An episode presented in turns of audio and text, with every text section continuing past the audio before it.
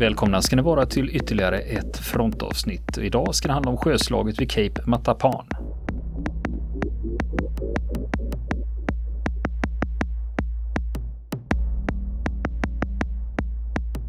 Och nu fortsätter vi berätta om slaget vid Kap Matapan. Och eh, strax efter klockan 22, alltså nästan två timmar senare, så upptäcker då brittisk radar en annan fiendestyrka som är på väg i riktning mot det här radarekot som är helt stilla. Och här ser man, här har vi mål som vi kan bekämpa. Så istället för att fortsätta förfölja den stor, huvudstyrkan och Yachino så koncentrerar man sig på, vi tar, vi fångar dem vi kan. Så då går man in för att undersöka vad är det vi har framför oss. Och nu är det ju mörkt. Mörkret har lagt sig. Så att de lyckas närma sig då Royal Navy utan att bli upptäckta av italienarna. Som sagt, de hade ju ingen radar. Och eh, de hade bara utkikar för att upptäcka och det är ju lite svårt i mörker. Och eh, italienarna de hade varken planerat för eller befarat att en mörkerstrid skulle bryta ut. Så deras kanoner ombord på kryssarna är inte ens laddade och stridsberedda när man går, börjar gruppera sig i närheten av Pola.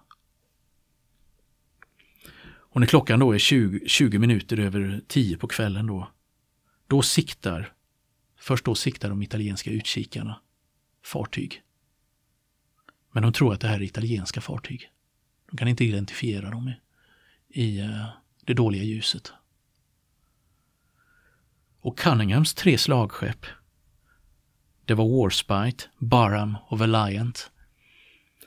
De kunde komma så nära som 3,5 kilometer, vilket är extremt nära med slagskepp och slagskeppsartilleri. Det är liksom, eh, då behöver du inte mycket till eldledning på det hållet. Snudd på armlängds ja, ja, point blank som man säger. Mm. Eh, och då öppnar man eld. Plötsligt. Sökarljusen på slagskeppen lyste plötsligt upp fiendens skepp. Och ett av de här sökarljusbatterierna som vi ska återvända till och leddes av en viss prins Philip på Valiant.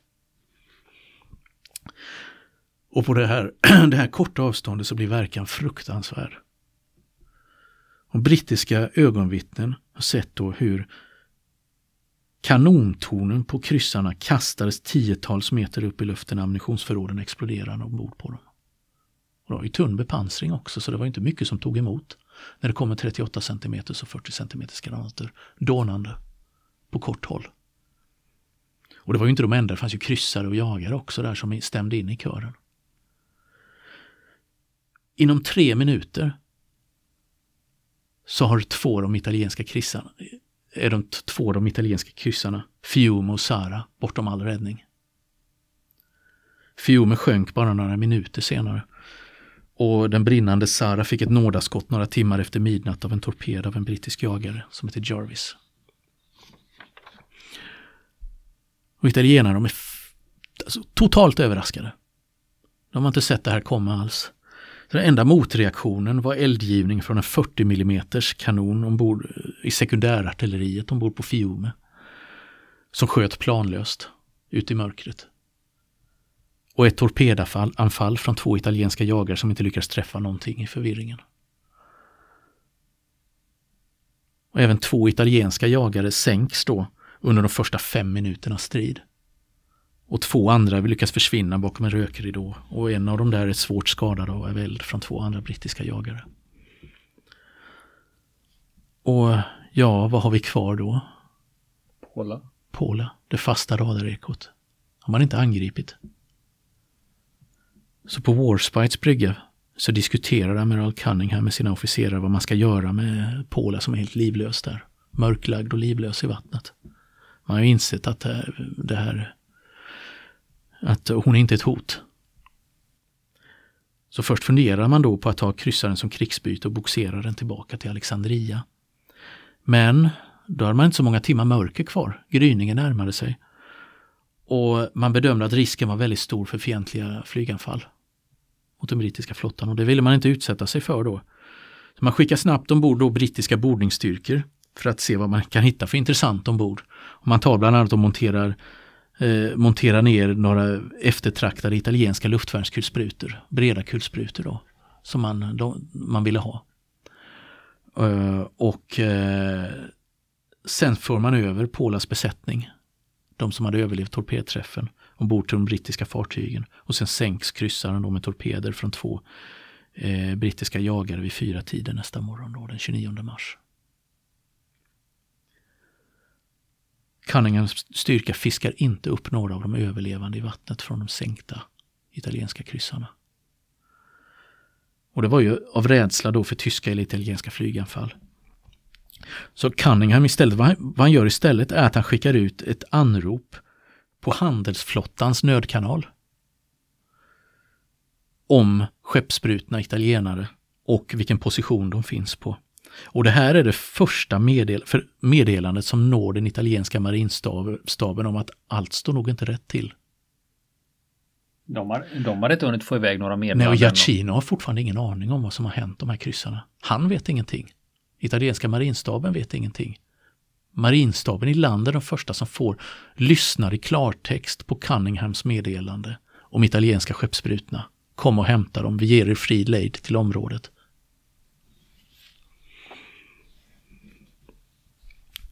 Positionen uppgavs då ett italienskt eh, lasarettsfartyg svarar på anrop Gradiska och beger sig till området och lyckas fiska upp några överlevande i vattnet. Där då många drunknar ju naturligtvis under tiden nedkylda. Under natten där då innan, innan räddningen är framme. Och vad har vi då för slut eh, på det här?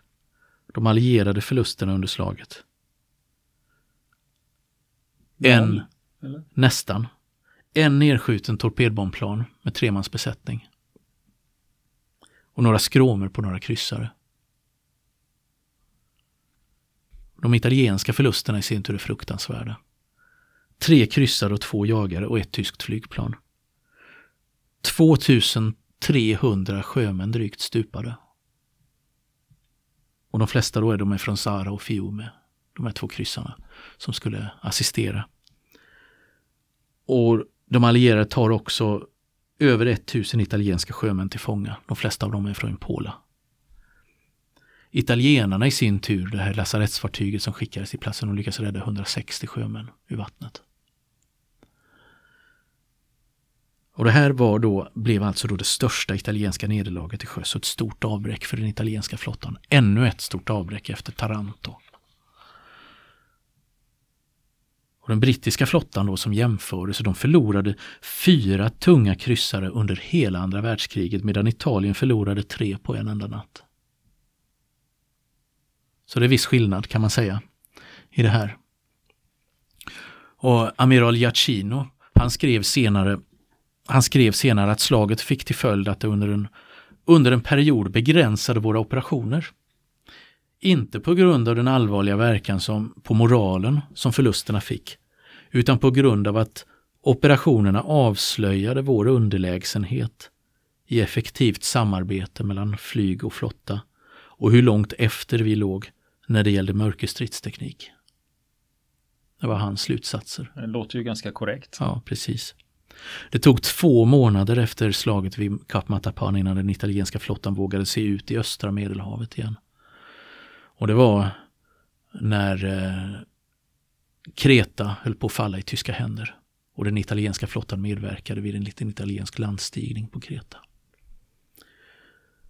Och på den brittiska sidan, det kan man ju tänka att eh, skulle man ju kunna tänka att eh, amiral Cunningham skulle vara glad som en speleman, men det var han inte trots att han hade sänkt tre kryssare. För han var djupt besviken över att han inte hade fått stridskontakt med det italienska slagskeppet Vittorio Veneto. Ja, för det höll ju ändå på att linka mm. hem. Han borde, ja. alltså hade, ja, hade han stått på hade han ju kunnat ja, genskjuta det. Ja, precis. Så han var mest besviken över detta. Mer, verkade ha varit mer besviken över det än över att han faktiskt hade sänkt tre italienska kryssare. Men äras den som äras bör också i sammanhanget. I Bletchley Park utanför London stod glädjen högt i tak. Efter det här. De som jobbade där, personalen där, de fick nästan aldrig någon information om vad deras arbete med att knäcka koder och dechiffrera fiendens telegram fick för praktiska följder på slagfältet. eller i kriget som helhet. Men här gjorde man ett undantag när det gällde Kap Matapan. För några veckor senare så kliver amiral Cunningham i egen hög person in på Bletchley Park för att gratulera de här unga kvinnorna som hade knäckt koderna och levererat rykande färsk information om fiendens planer till Royal Navy i Medelhavet. Men det här hölls ju hemligt för allmänheten i årtionden efter kriget. Mm. Sen tänkte jag på en annan sak. Mm. Att om man tänker sig den italienska grundplanen. Mm. Det var att nypa den eh, brittiska mm. konvojen och det ja. lyckades man ju avstyra. Så att ja, på exakt. det viset så. Mm. Man hindrade, man planerna, skyddade ju. De, de uppnådde ju ingenting. Nej, precis. Man lyckades skydda, skydda detta. Den italienska planen var väl sund i sig i teorin. Var den, men eh, den hade ju ingen förankring i verkligheten beroende på en massa okända faktorer då som som det brukar vara i strid och som italienarna liksom inte hade en aning om då. De brittiska planerna, de brittiska eh, flottrörelserna, den brittiska styrkan ens. Man underskattade den brittiska styrkan, man kunde inte slåss i mörker. Och eh, ja, och så gick det som det gick. När man blev komplett överraskade där. Och eh, hemlighållandet om vad som hade varit avgörande i striden vid Kap Matapan. Då det, det var först i slutet av 70-talet som det här började. Man började lätta på förlåten och, och visa upp. Eh, det började, började liksom krypa fram eh, steg för steg omfattningen av den brittiska signalspaningens framgångar under andra världskriget. Eh, vilket gjorde slut på en massa vilda teorier om hur man egentligen hade lyckats lokalisera den italienska flottan. Var det en slump eller var det andra orsaker? Liksom. Och först år 2012, när han var 90 år, berättade prins Philip för första gången offentligt om sin roll i sjöslaget. Han hade varit Fenrik då, midshipman som det hette då på Royal Navy då, på slagskeppet Valiant. Och han nämndes efteråt då i rapporterna med beröm för sin förmåga att, eh, att eh, liksom välja ut mål med sina sökarljus under slaget. Och eh, det här skedde då, han skrev ett förord till en eh, bok som kom då om slaget vid Kap Matapan som heter Dark Seas 2012. Och eh, här är några citat ur det, jag ska direkt översätta från engelska här då. Han skrev att eftersom dessa händelser ägde rum för 70 år sedan och, och eh, som många äldre människor har upptäckt så tenderar minnena att blekna bort. Så börjar han då och, och och skämtar lite grann då om att hans redogörelse för slaget ska behandlas som faction. Någonstans mellan fiction och non-fiction så att säga. Och eh, Jag tycker mig minnas att eh, jag rapporterade att eh, jag hade ett mål i sikte och fick order öppna slutaren. Alltså ni vet de här eh, luckorna framför strålkastarna. Som persienner ja, nästan. Som persienner, ja precis. Och strålen lyste upp en kryssare. Men vi var så nära att strålen bara lyste upp halva skeppet. I det här ögonblicket bröt helvetet löst. När våra åtta 38 cm kanoner plus de på flaggskeppet, Warspite och Barrams började skjuta mot kryssaren som försvann i en explosion och i ett rökmoln. Själv så trodde han att det var Pola de sköt på först. Eh, men det var det inte utan det var Sara eller Fiume som de sköt på. Så han, han har lite fel i sin, i sin re, redogörelse här men jag får ju med, med all respekt för att det var över 70 år sedan.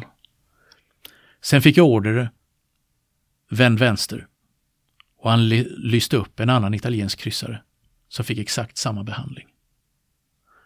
Nästa morgon återvände flottan till eh, platsen för slaget där det gjordes försök att plocka upp överlevande. Detta avbröts ganska oartigt av en attack av tyska bombplan. Återresan till Alexandria var händelselös och eh, denna lugn och ro uppskattades mycket. Skriver han också.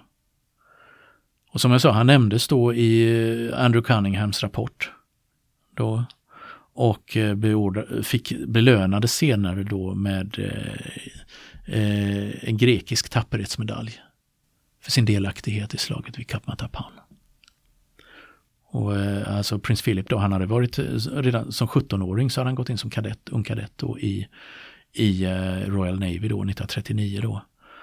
Och eh, han har beskrivit då, eh, det får man ju ta med en nypa salt, vi får komma ihåg att han var adelsman då från högadeln. och han sa att hans rang som Fenrik, midshipman då, var den the lowest form of life in the Navy. och han beskrivit det som. Och han hade då steg, steg då också i, i graderna under kriget. Då. När han var 21 så blev han en av de yngsta officerarna i brittiska flottan som blev eh, förstelöjtnant och eh, ställföreträdande chef på ett fartyg. Och eh, han slutade krigstjänstgöringen. Han deltog i flera drabbningar och slutade sin krigstjänstgöring då i brittiska Stilla havsflottan. Bland annat vid landstigning vid Iwo Jima. Och eh, han, var, han var ett av eh, de förde befälet över ett av de eskortfartygen som eh, eskorterade Royal Navys stora enheter till Tokyobukten då, där, eh, vid den japanska kapitulationen. Då. Och eh, han stannade kvar i flottan ända till 1953 då. Då han, eh, då han eh, eh, slutade aktiv tjänst och för att så att säga stå till drottningens förfogande. Som det hette. Mm. han gifte sig med henne. Och han befordrades då till amiral, amiral, Admiral of the Fleet då, som är den högsta rangen då i, i flottan. Och eh, så, så, så var det med prins Philip och hans, eh, hans eh, minnen från, från eh, eh vad som hände i vid Kap Matapan. Och eh, man kan ju tänka sig då att eh, skulle få drabbas av konsekvenser för att han hade förlorat tre av sina fartyg utan att ens veta om det. Eh, men han drabbades inte av några sådana konsekvenser. Utan han kvarblev i, i posten då som, som chef för eh, brittiska flott, eller för italienska flottans slagstyrka ända till våren 43. Då, då han fick eh, då han avsattes och ersattes av en annan eh, amiral. Eh, och då hade han varit med i en rad olika drabbningar. Eh, efter Kap Matapan också. Och en del som hade varit betydligt framgångsrikare som jag sa, man gjorde slarvsylt av ett antal brittiska konvojer i Medelhavet 1942. Mm, så det var ändå lite blandad mm. framgång där? Lite blandad framgång, ja. Men eh, då kan man ju tänka sig att ja, han tillhörde ju en av de förlorande makterna under kriget och Italien. Och då kan man ju tänka sig att då var ju hans karriär slut. Men det var den inte. För redan för efter kriget 1948 så går han tillbaka till aktiv tjänst i italienska flottan. Och där stannar han kvar långt in på 50-talet innan han slutar aktiv tjänst och i början av 60-talet, 1962, så går han slutligen i pension. Och sen som pensionär ägnar han sig åt att skriva flera böcker. Bland annat flera böcker om Kap Matapan där han försöker rättfärdiga sina eh, åtgärder under slaget och varför han gjorde som han gjorde och vad var det egentligen som gick fel och så vidare. Som, eh, som, många, som många generaler och amiraler så fortsätter drabbningarna när de har gått ur aktiv tjänst. Fast då handlar det om sitt eget eftermäle på boksidorna. Så det var mycket av det han ägnade sig åt. Och, och eh, det är också känt att han, han eh, satsade en stor summa för ett monument över stupade sjömän i Taranto på ålderns höst på 70-talet. Man ligger bakom då. Han dog 1976, han var 87 år gammal då. Och Cunningham då? Segerherren i Kap Matapan. Ja, han var ju en av de mest stridserfarna brittiska amiralerna under andra världskriget. Med flera segrar i Medelhavet. Och eh, han var med vid Kreta, han var med vid Malta och eh, Nordafrika. Och eh, 1943 på hösten efter att Nord britterna och amerikanerna besegrat axelmakternas styrkor i Nordafrika och eh, Italien är ute ur kriget. Då blir han befordrad till förste sjölord. Så han är befälhavare för brittiska flottan under resten av andra världskriget. Och eh, får ratta ett skrivbord resten av kriget. Och eh, han fortsätter även efter kriget då under den period då man avrustar flottan snabbt, den nya Labour-regeringen som tillträdde när Churchill fick gå sommaren 1945. Då, gäller, då avrustades flottan snabbt, många fartyg skrotades. Och eh, han pensionerades 1946. Du, förste sjölord, var inte det en tjänst som Winston Churchill hade haft? Den hade han under första världskriget, eh, i början av första världskriget. Och han fick ju avgå från den posten Gallipoli efter Gallipoli, stämmer. Och, eh, och Cunningham, han blev inte lika långlivad som Gerd för han dog redan 1963. Gjorde han. Men det finns, för den som åker till London på besök så, och råkar snedda över Trafalgar Square så kan man se en byst av honom som står uppställd där sedan 60-talet. En sjöhjälte. En sjöhjälte, precis. Och hur var det då med eh, Giacinos flotta, Regia Marina? Alltså de trots det här svåra nederlaget så var de absolut inte uträknade 1941, utan var fortfarande en respektabel motståndare till den brittiska flottan, trots sina tekniska brister. Och var ett allvarligt hot mot allierade konvojer i, i Medelhavet. Och eh, hade ju flera framgångar, bland annat, eh, vi nämnde attackdykarna tidigare december 1941 den största framgången för attackdykarna när de lyckas sänka två av de brittiska slagskeppen som hade varit med i Kap Matapan i Alexandrias hamn. Queen Elizabeth of Alliant. Det är ju ett frontavsnitt. Ja, eh, eh, den, den får vi ta upp. Alltså. Jajamän. Det är ett oerhört spännande historia. Hur, hur man lyckades ta sig in i denna hårt bevakade hamn och, och spränga skroven på de här två slagskeppen. Men det som fick slutgiltigt den italienska flottan att krokna, det var bränslebristen. Bristen på, på uh, olja. Eh, som gjorde att man inte kunde operera. Utan tvingades ligga eh, mesta tiden i hamnarna. Eh, och Vittorio Veneto, efter den brittiska slag, det slagskeppet som han försökt skydda till varje pris. Det blev britternas krigföring när Italien, när Mussolini störtades och Italien gick ur kriget 1943. Då kriget på Tysklands sida ska sägas. Och eh, hon blev britternas krigsbyte. Låg förankrad i Alexandria avrustad i flera år ända fram till krigsslutet och sen så några år efteråt så skrotades hon i en italiensk hamn, La Spezia. Och eh, då kan man ju tänka det här smäckra, vackra slagskeppet då, Veneto, Vittorio Veneto. Finns det någonting kvar av det då? Det gör det faktiskt. För 12 stycken luftvärnskanoner från Vittorio Veneto hamnade hos den jugoslaviska armén efter kriget. Och placerades som kustartilleri på en ö utanför Kroatien som heter Sirje. Och de här kanonerna var inblandade i Balkankriget på 90-talet. Hoppla! För batteriet gjorde motstånd då mot eh, kroatiska armén 1991.